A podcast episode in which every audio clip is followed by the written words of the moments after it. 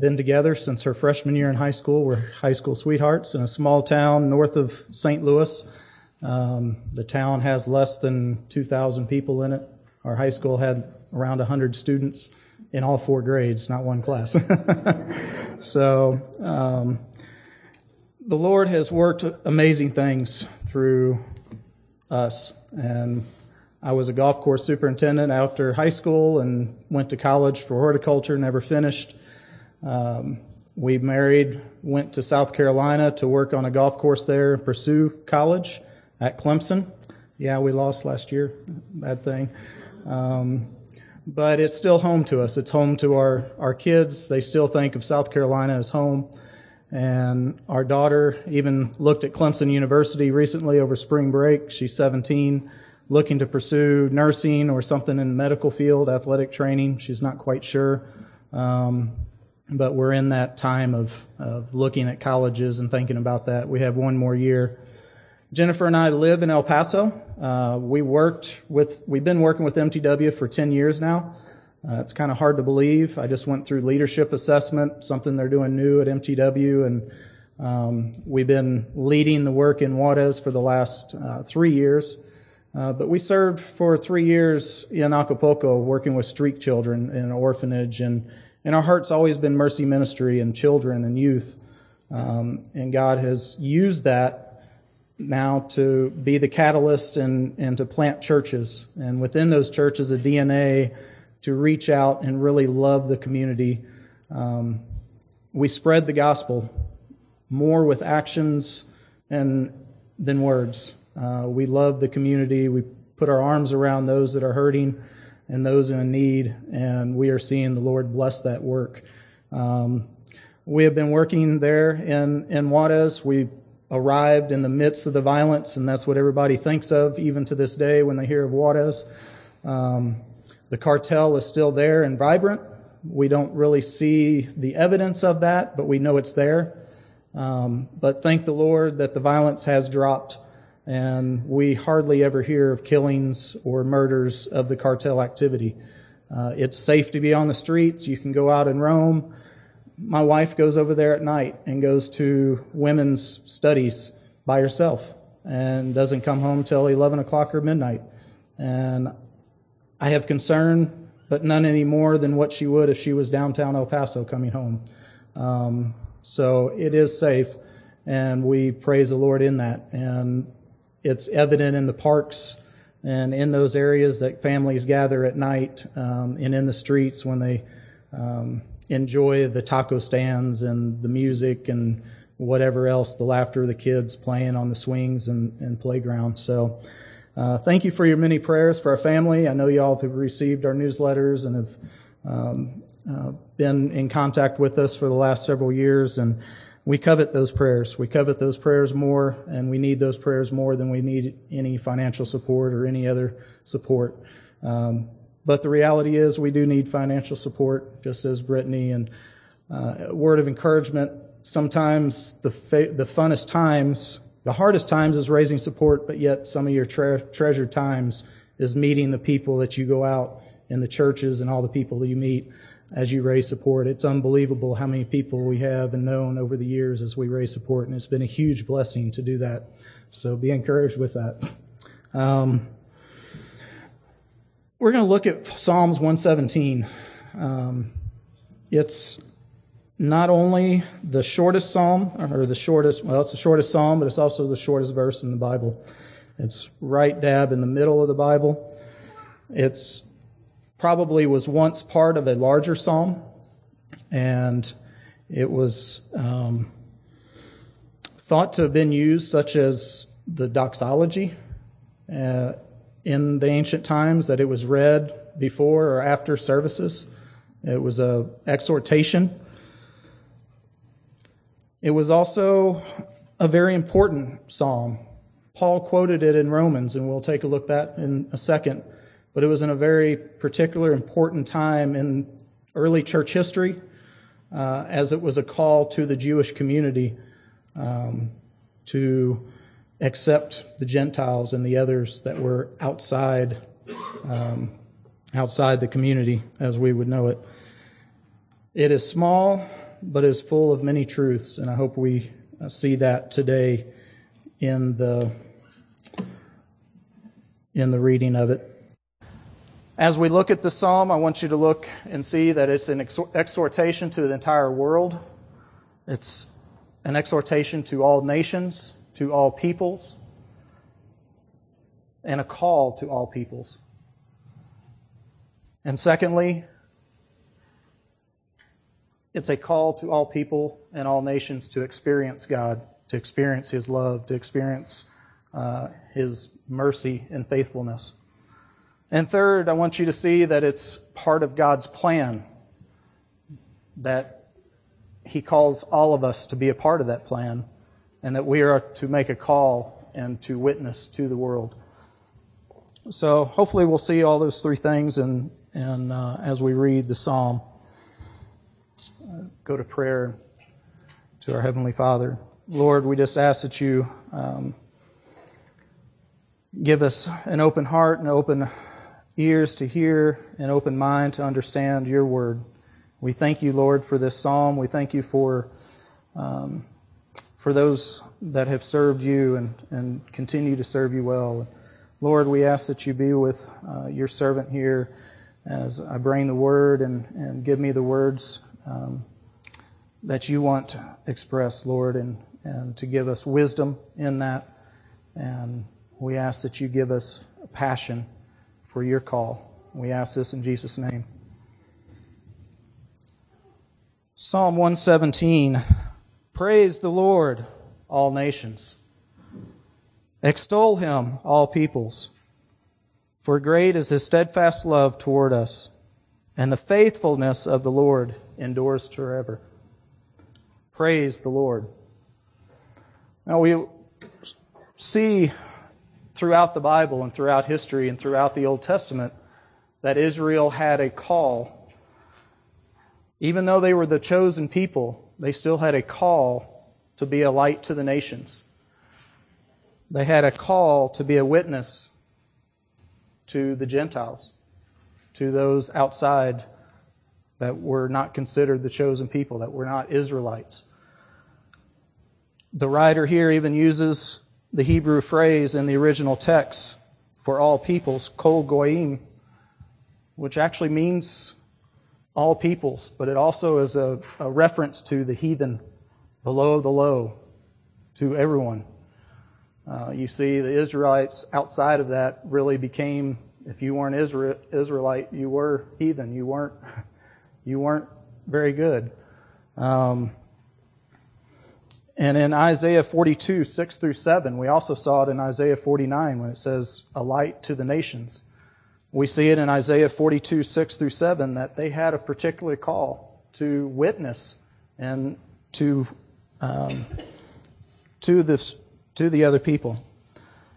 42, 6 through 7. I am the Lord. I have called you in righteousness. I will take you by the hand and keep you. I will give you as a covenant for the people a light for all nations, a light to the nations, to open the eyes of the blind, to bring out the prisoners from the dungeon, and from the prison those who sit in darkness. You see, Israel had a call to be a witness to all peoples. And just like the Israelites had a call to all peoples, we, the church, have a call to all peoples today. This verse extends to us. But also, as the Israelites failed, we are failing. We are failing to be a, a light and a witness to those outside the church. We have a call to open the eyes of the blind. We are to witness to those who are enslaved in sin and slavery, to share with them and be a witness with the gospel. In these verses, Isaiah was using a singular use of the, of the word you in Hebrew three times. It says, God wants you to be a light to your neighbors. God wants you to be a light to Tucson. And He wants you to be a light to the border. Do your neighbors know without a doubt that you're a follower of Jesus Christ? That you are a Christian? Do those down the street or at work, in your workplace, do they know without a doubt that you're a Christian? That God is a priority in your life?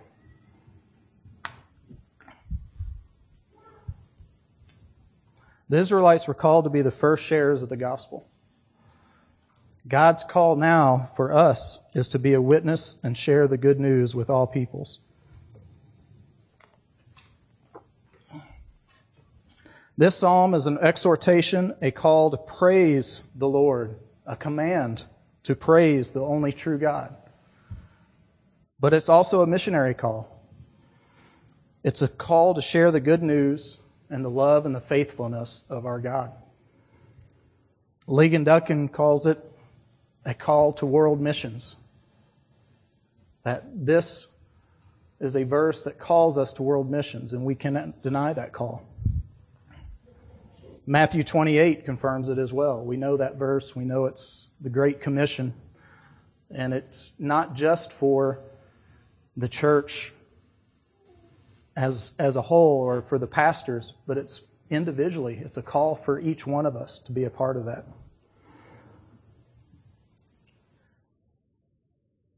Last week I was in Mazatlan um, visiting and we were going through visiting with a bunch of pastors that I carried down in our ministry van to Presbytery, 16 hours. Uh, imagine going to all the Presbytery meetings at 16 hours away, but um, it's a haul. When we got to Mazatlan, of course, it's on the beach. Uh, it's known as one of the first places they captured Chapo Guzman, of all places. But it's, it's a beach town. It's a tourist town. It's very, it's small. It's very nice. Um, we lived in Acapulco, and it was very different. The culture was different, but yet it still was a tourist town. But their main economy was not shrimp, or was not tourist. It's shrimping. And as we visited the church there, and the, the elder took us around that morning to, for a tour, he took us by the, by the port, and we saw the shrimping boats. And you could see people working on the boats, but you knew that there were many more people there. And you know, all boats have a captain, have a second hand. They've got deck hands. There's people down in the engine room. There's people fixing meals, just cooks. They don't do anything else but prepare food. But there's also people tending the nets. You see, each one of these people, each of these individual people are part of a team. They're part of the boat. But they're also part of a mission. They're part of a mission to fill the nets and bring back a full cargo back to the bay in order to have economic success, in order to feed their families. See, we're much like that. We're all each individually equipped. We each have different areas of um, that we feel like we can be a part of, and we have individual calls in, within the church to be a witness. But we all have one mission, and that is to be a witness and to be a call and to draw people and to share the gospel so that we can fill the churches. But more importantly, that they accept Christ and know that Christ is the only Savior that we have.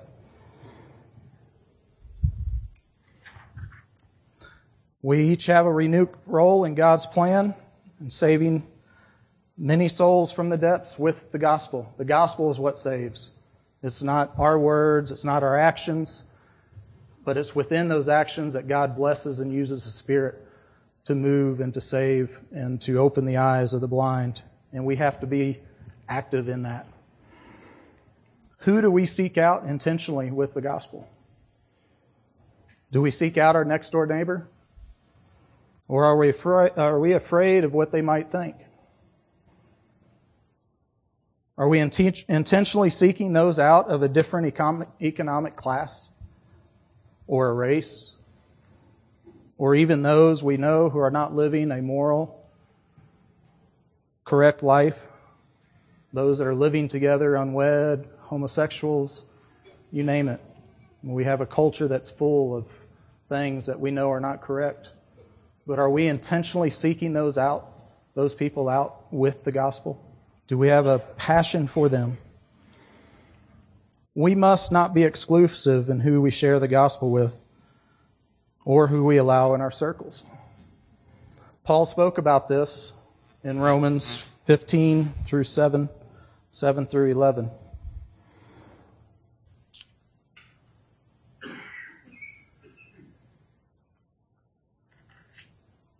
Paul, this is where Paul quoted this psalm. Therefore, welcome one another as Christ has welcomed you for the glory of God. For I tell you that Christ became a servant to the circumcised to show God's truthfulness in order to confirm the promises given to the patriarchs, and in order that the Gentiles might glorify God for his mercy as it is written. So it's a call to the Gentiles. Therefore I will praise you among the Gentiles and sing your name. And again it is said, Rejoice, rejoice, O Gentiles, with his people. And again, praise the Lord, all you Gentiles, and let all the peoples extol him. That's Psalm 117.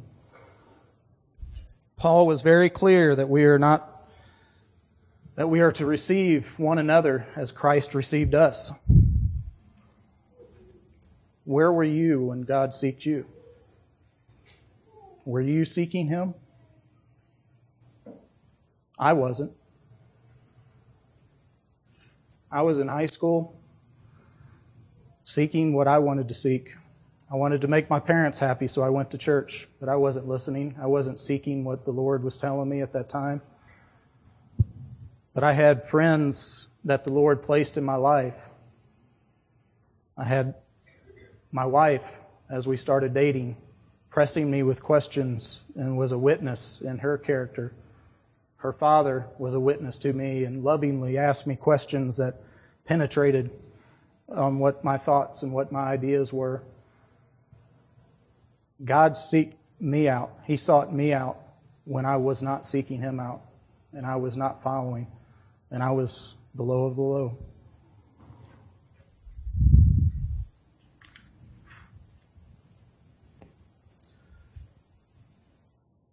Who was who did God put in your life when He sought you out? Who did He use to witness, and how did He witness to you in your time before you knew and had the surety of your salvation? Did He use a friend, a spouse, co-worker, or was it a chance meeting somewhere? I know that if someone didn't share the gospel with me or you, we would still be enslaved. I know that I would still be in the condition of spiritual death and would not have the hope of God's mercy. But I'm thankful that He pursued me and put those right people in my life. See, we deserve none of God's grace. We don't deserve anything that He has poured out on us. But that's the gospel message that we need to be sharing with others and have the passion to share with others. Because the love of the, of the love given to us by the Lord Jesus Christ, who is deserving of none of the pain and suffering that he bore, the pain and suffering that we deserve for the sins that we commit, he took that upon himself. He took that suffering. He took that shame and poured out his life for us so that we can have this assurity. That's the joy. And that's the gospel that we need to be sharing with others and being a witness to others. We must be reminded daily of our brokenness. You know, if we really think about it, we're worse off than we ever thought or ever dared to imagine. I read somewhere that said you wouldn't be surprised at your sin if you didn't have such a high view of yourself. I know that's, that's me. I'm too prideful. I get to thinking and wanting, you know, it says to boast in the gospel, but not in the way that I boast. You know, we're supposed to be boastful in the gospel for what the gospel is, but not who we are because of it. we, we can use that and praise the God and use that and know that, you know, we have the assurance, but we're not to say we're better than the other one. We're not to say we're better than those that don't have the gospel, those sinners over there. So we need to seek a renewed spirit. We need to pray for renewal, give up to ourselves, give up to this pride, give up to the gospel to get rid of our pride, a renewed passion. Do you remember when you first came to Christ and understood what that meant for you, what the gospel meant for you? Do we have that passion today? We need to seek that passion. And once that happens, we can have great joy in the freedom that we have in Christ. This is not a renewed salvation, but a renewed passion for our salvation. Then we can love and serve others with great joy. When we have that passion and we reach out to others, it's going to be so effective because they see the joy that we have in it as we're reaching out and use and helping them. In Psalm 51, 12, 13, it speaks of this. The psalmist says, Restore to me the joy of your salvation and uphold me with the willing spirit. Then I will teach your transgress- transgressors your way, and sinners will return to you. See, we have to have that passion renewed before we can bring sinners back to us or back to, to Christ. If we don't have the passion, what motivates them to feel like they need to seek what we're seeking? When we take a look at Psalm 117, where it says, Praise the Lord, all you nations, extol him, all you peoples, we see in order to answer this call and for nations to worship God, we must tell them. Excuse me. It's a requirement for worldwide missions. For nations to extol and praise the one true and living God, they must be told. We must take the message that they are to praise the one and true God. This is not a popular message today. It's controversial. It's actually offensive.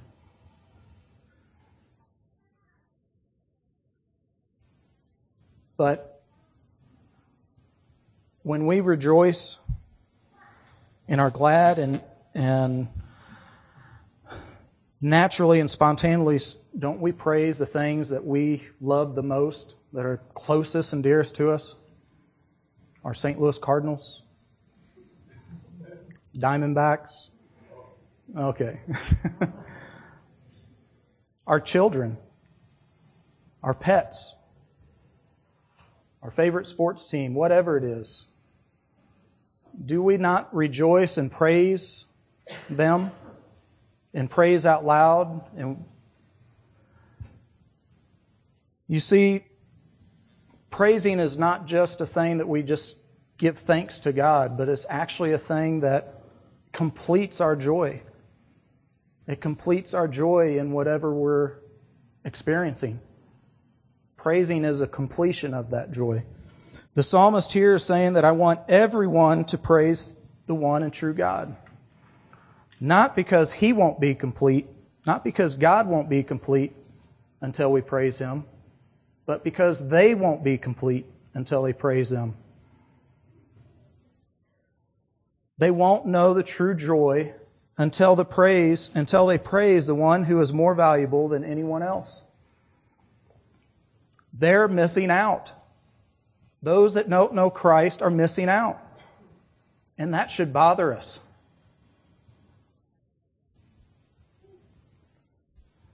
That's world missions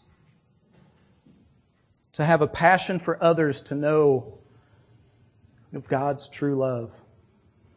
We must tell them about Him. We as Christians have the privilege in resting in God's great steadfast love and faithfulness. We got a great comfort in our God. In verse 2 says, For great is his steadfast love toward us, and the faithfulness of the Lord endures forever. People must experience His love before they praise Him. But they need to experience His love before they know who He is, before they accept Him as their Savior.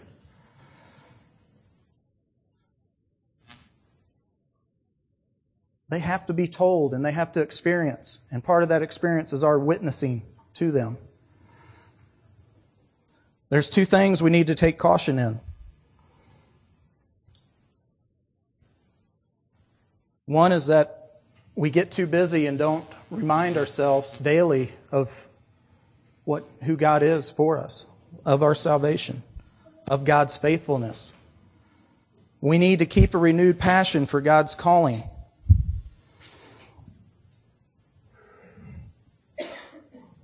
Something I haven't learned very well from my wife over these 20 some odd years is doing that every morning before her feet hits the ground. You see, my wife normally doesn't get out of bed until she prays and praises our Heavenly Father. My, my wife deals with chronic pain and has for over 20 years from a car accident. And, but yet, everybody sees her in the ministry and sees her out. She's always got a smile on her face no matter how much and how, you know, the doctor's always asking her 1 to 10, what's your pain level? Um, you know, I rarely hear it below a six or a seven. But yet, she's always smiling, and everybody's asking her. I know what it is. It's because she understands who she is in Christ.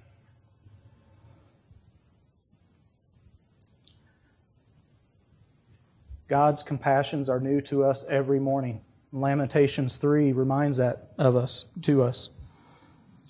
And it also reminds us that we need to be renewed in that each morning so that when we go to work, we're that witness and people want to know why we're so joyful amongst all the stuff in the world. We need to remain to maintain a renewed spirit. But secondly, we need to take heed in this pridefulness. Do we ourselves catch ourselves thinking lowly of those around us that don't have Christ or who aren't in the church, Muslims, or those people that we know that are not living in a way the culture has accepted, but we know is wrong. It breaks God's heart when we boast in this privilege as if we are even slightly better than they are instead of having a compassion and sadness that they don't have the assurance that we have. God is clear that He resists the proud. A proud church is a weak church. If we seek what culture tells us to seek, we lose out on God's blessings. We become like the Pharisees. The day we lose focus on telling the world about God's redemptive plan is the day it becomes the beginning of, to the end. But not for the gospel, for God. God's going to accomplish this with or without us. God's going to accomplish this plan. You see, we don't have to be a part of this plan. He can do things without us. But we'll miss out on the blessings and the opportunities and the joy that comes along with being a part of this plan. Brittany was talking about sharing the gospel and how hard it was, but yet having the joy that you spoke with those couple people, it wants you to do it more, does it not? And that's the joy that we need to understand is that we work hard and, and get over those excuses why we're not sharing with those outside of and sharing with our neighbors. Because once you do, you'll see the joy that you get from that. And that's what God wants us to be joyful in. To be joyful in Him and with Him that another one is saved.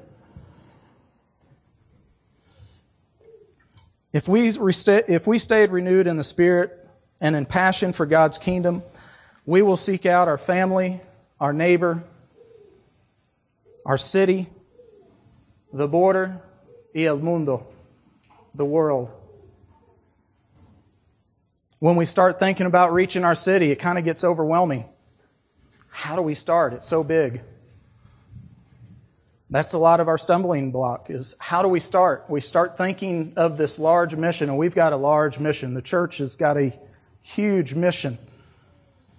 The plan of God's is huge, but He can accomplish everything. But let's stay focused.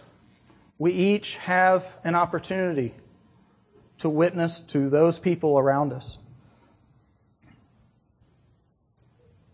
You see, the culture is really changing, and it's hard to witness just walking up to somebody in, in public or knocking on doors. I understand that. It's very hard. People are very closed. Um, but if we seek out just a few people, two or three, and invest our time in them, we can be a strong witness and we can actually be deeper and affect their lives in a much deeper way, in a stronger way, that they have a deeper faith. And then in turn, continue to train them and equip them to do the same, to share to others, and so on and so on. And that would be multiplication. In our Life on Life ministry, it talks about think big. God's mission is huge, but start small. So keep the big mission in mind, but focus right there at the open opportunities you have. And then go deep. Invest deeply in those around you. The church needs to be equipping us on how to share the gospel, giving us those tools in the toolbox. But all the work is not for the experts, missionaries, pastors, chaplains, even the elders. It's for all of us. And we need to be seeking and wanting to be equipped so that we can do that, so that we can share to others. You know, and not all of us are called to go to the ends of the earth. But we have opportunities right here in Tucson, right in your neighborhoods. But there's another thing. These days, God's is bringing the world to us. We have immigrants, illegal and illegal. That's another topic. But they're all God's children. They all need the gospel. Politics these days is getting really messy with immigrants and all this, and it's hard to get caught up and affect your view of what an immigrant and who you should be witnessing to. But to remember them as God's children. I have my political views as well, but first of all, they're God's children, and that's where I need to be focused on.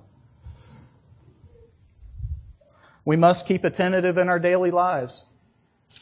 God is opening doors all the time. We're not seeing them because we're not looking. We've gotten too busy. But if we stay attentive and recognize those opportunities, I don't know, maybe some of you are can pick up and start a, a conversation just like that. I know my wife can, and my kids hate it. Go into Walmart, and you know lines in Walmart are horrible. You know they got 26 to 30 some odd lines, but they only have five tellers. I mean, but my wife can sit there and conversate with a with anyone. And my kids can't stand it. They're always complaining. They don't want to go to the store with her especially my son. He's gone now, but he always complained. But those were opportunities to share the gospel. Those are everyday acquaintances. At work, the same thing. Look for those opportunities. Don't be upfront about it. People really close off as soon as you, hey, do you know about, you know, the gospel or do you know where you're going to be at when you die? I mean, those are things these days just doesn't work. But just witnessing and being there and allowing them to see that you're a child of God and that you have that assurance. They're seeking that assurance too. We're all seeking something, and we all know it's the gospel. They just don't know it yet. Our culture is actually craving relationships. Even though we don't think it's face to face anymore, they're actually seeking face to face conversations. I know it's not evident if you go into a room of teens, they're talking to each other, but through the cell phone across the room. But people really are craving relationships. Just inviting over for a barbecue, your neighbor, or having a neighbor neighborhood barbecue or a get together. Just anything to open up opportunities to, to break those barriers down to get to know each other. Resting in God's faithfulness that if He calls us to do something, He'll be there supporting, encouraging, and providing for us, and that we can lean on Him at all times. We're called to do this. He's not going to leave us. He's always there, supporting and carrying and, and encouraging us through His Spirit.